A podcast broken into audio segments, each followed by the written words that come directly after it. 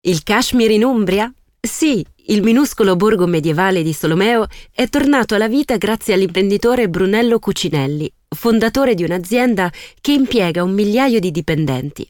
Vive qui con la sua famiglia ed è considerato il re del Kashmir. Ambisce alla nascita di un capitalismo a misura d'uomo, umanistico per così dire, dove il rispetto del lavoratore viene prima di tutto. Oltre alla riqualificazione della periferia e alla costruzione della cantina, è prevista la nascita di un museo, un ristorante, un hotel e un centro di accoglienza. La rinascita di Solomeo passa anche per lo studio. Grazie alla scuola di arti e mestieri, le nuove generazioni imparano la sartoria, la maglieria, ma anche l'agricoltura e il giardinaggio.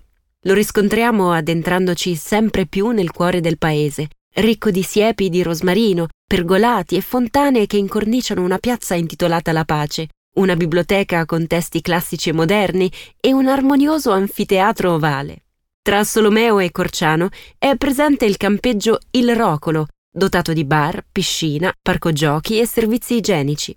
Vi sono anche 80 piazzole su tappeto verde con corrente elettrica, scarico e ricarico acqua.